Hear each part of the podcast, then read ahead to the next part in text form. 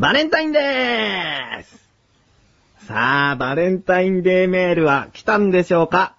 えー、結果の方は、エンディングですエンディングに行くみたいだな。結果の方はエンディングです。えー、チョコもいいんですけどね。焼き鳥の話をちょっとしたいなと思います。えー、私、豚肉より鶏肉。ね、牛肉より鶏肉、大のチキン野郎なんですけどもね。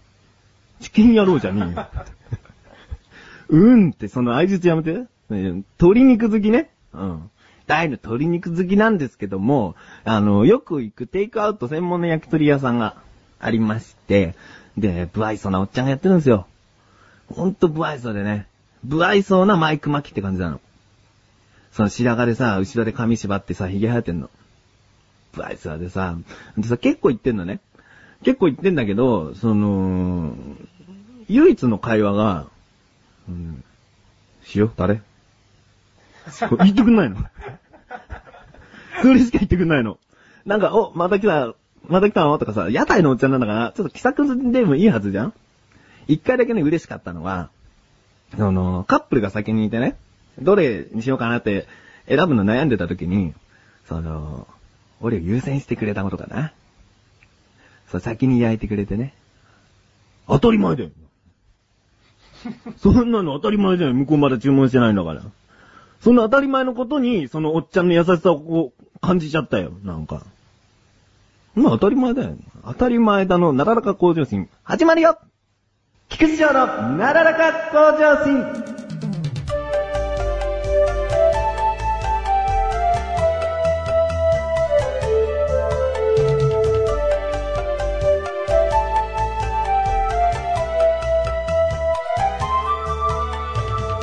それで、焼き鳥の話ね。続けよう、この話。えーっとね、そこの焼き鳥屋で必ず頼むのがね、あの、白もつとボンチリとハツね。その三つっていうのはね、白もつっていうのはまあ白いもつだね。ボンチリっていうのは鶏のお尻のお肉だな。で、ハツは心臓。でね、ちょっとね、変わったものが多いな。うん。で、それ食べてね、あのーなんでね、そこの屋台に行くかっていうと、まあ、種類があるっていうのもそうなんだけど、ね、さっきおっちゃんの不満言っちゃったけど、ね、あの、塩の振り方がね、最高なの。あー塩味にかけてはね、右手に出るものはいないね、もうね。きっと。左見てないけど。ね、ちょっとね、しょっぱめが自分の好みなんですね。うん。でね、他にね、そこのおすすめっていうのがね、テイクアウトなのに、そこ15種類あって、15種類もあんだよ。でね、半分豚なの。俺じゃないよ。俺が半分豚じゃないよ。何笑ってんだろ。俺は半分豚じゃないよ。全部人間だよ。で、焼き鳥屋だけど、半分豚系が置いてあってね、トントロとか、豚レバーとか、豚バラしそ巻きとかさ、本当にいろいろあるの。で、そこでね、あのー豚軟骨っていうのがあってね。知ってる？食べたことある？お、なんや。そりゃもう家庭家庭。豚軟骨なのに。柔軟の軟なのに。ねえ、買って買って。でもね、なんか病みつきになる硬さってあるじゃない。うん。なんかね、そういう感じかな。あとね、鳥でもね、膝軟骨ってのがあるの。膝の軟骨よ。普通の軟骨も置いてあるの。膝軟骨ってのがあってね、それまた家庭家庭。家庭んだけど、病みつきだよ。うん。でね、あそこだから半分豚で、半分家庭んだな。うん でも、うまいんだな。うん。ここで CM です。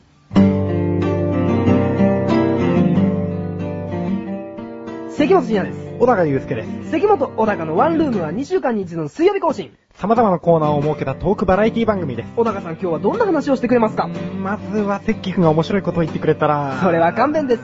関本小高のワンルーム、ぜひお聞きください。前半と後半と共にお願いします。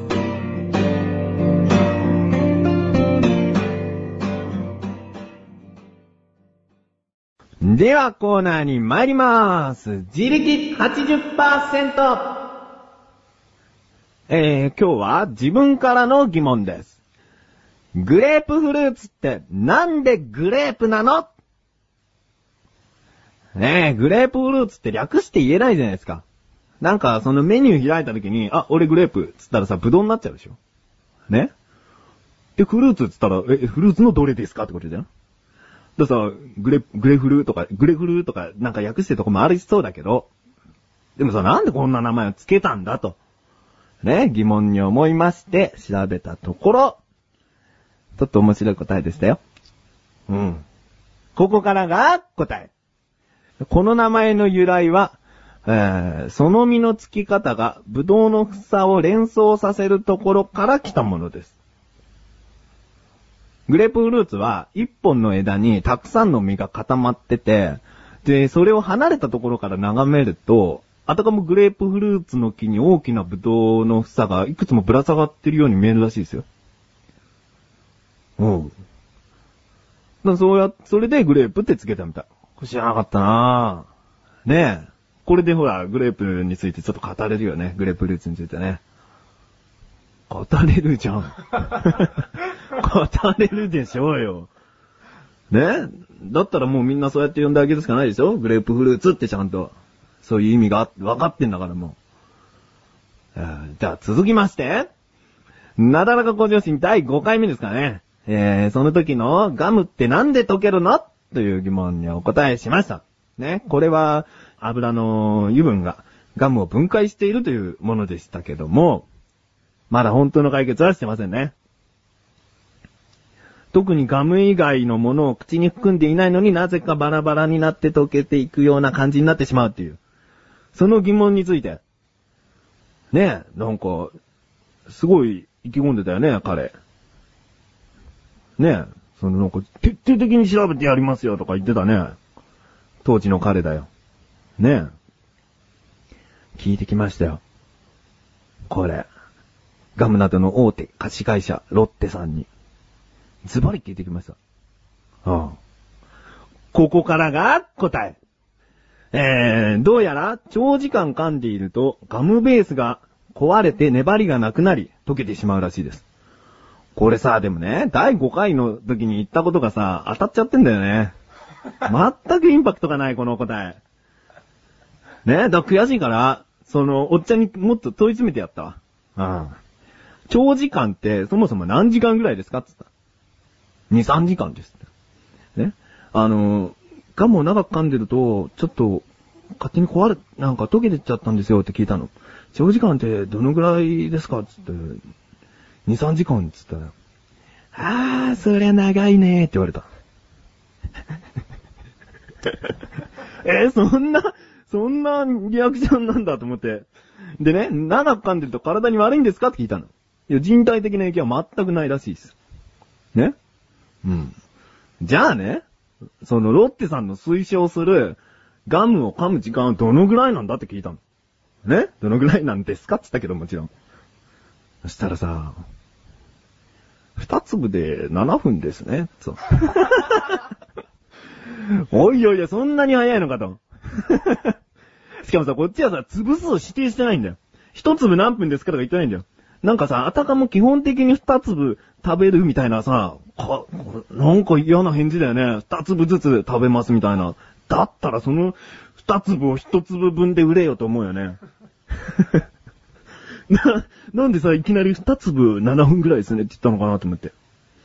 でさ、よく考えてよ、まあ、味がなくなったらすぐ捨てちゃうっていう人もいるけど、周りにたくさんいるけど、でも、7分って短いよね、ガム好きからしたら。本当に味なくなってしばらくしたらもう捨ててくださいってロッテさん言うんだよ。えー、でも、まあ、ロッテのおじさんは、その、いろいろ答えてくれて、いい雰囲気の方でしたよ。うん。あの、焼き鳥屋のおっちゃんとは違ってね。いい感じの雰囲気でしたよ。うん。これでガム完全解決ですかね。ああ、もやもや取れちゃった。ね。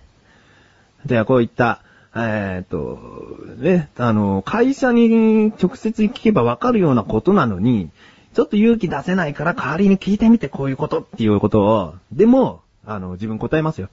その人のところに、その電話だのなんだのして答えますんで、何かそういった疑問でもありましたら、えー、投稿フォームからお待ちしておりますので、ぜひ送ってください。ということで、以上、自力80%でした。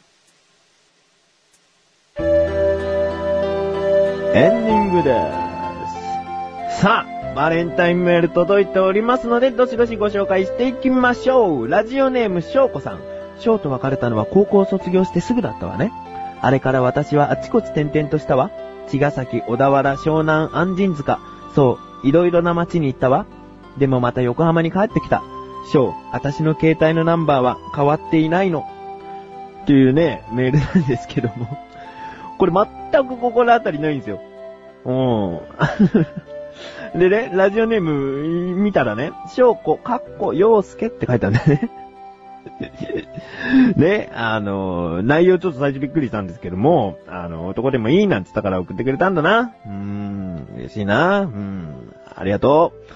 えー、続きまして、ケロコさん。こんにちは。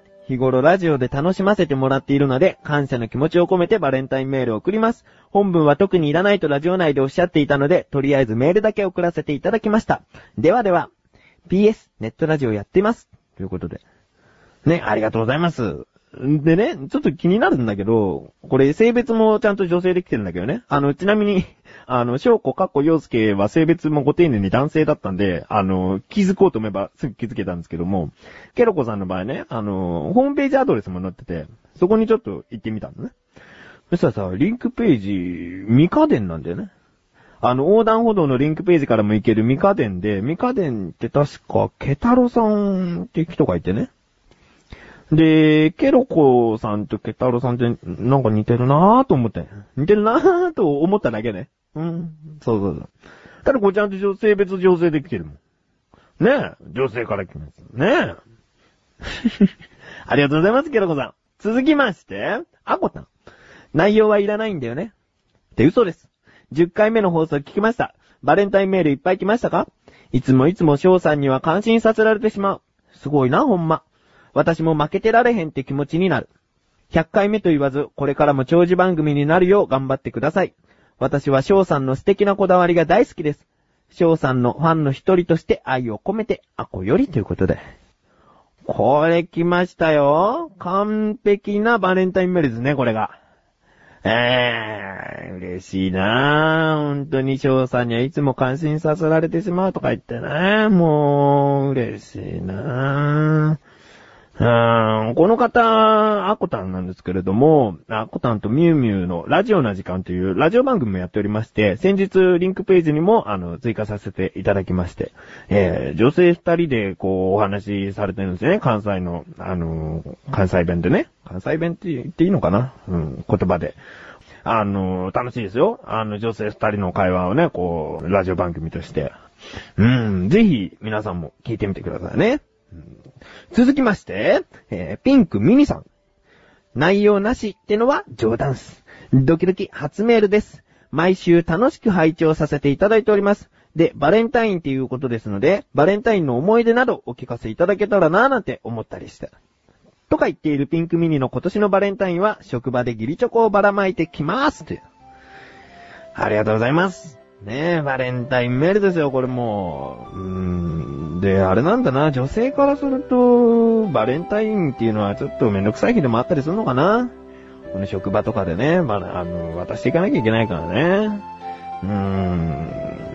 知り合いも、なんか、悩んでるって言ってましたよ。職場で、こう、巻いていくのってね。ちょっとめんどくさいっていう。今年はやめようかなっていうか言ってましたね。うーん。で、えっ、と、バレンタインの思い出などお聞かせいただけたらなということなんですけども。今回ちょっとね、あの、お時間の方がないので、次回、ちょっとバレンタインのエピソードをちょっとお話ししようかなと思っておりますので、ピンクミニさん、ありがとうございます。えなだらか向上心は毎週水曜日更新です。えーたくさんのバレンタインメール、ありがとうございました。今年はいいバレンタインだったな。うん。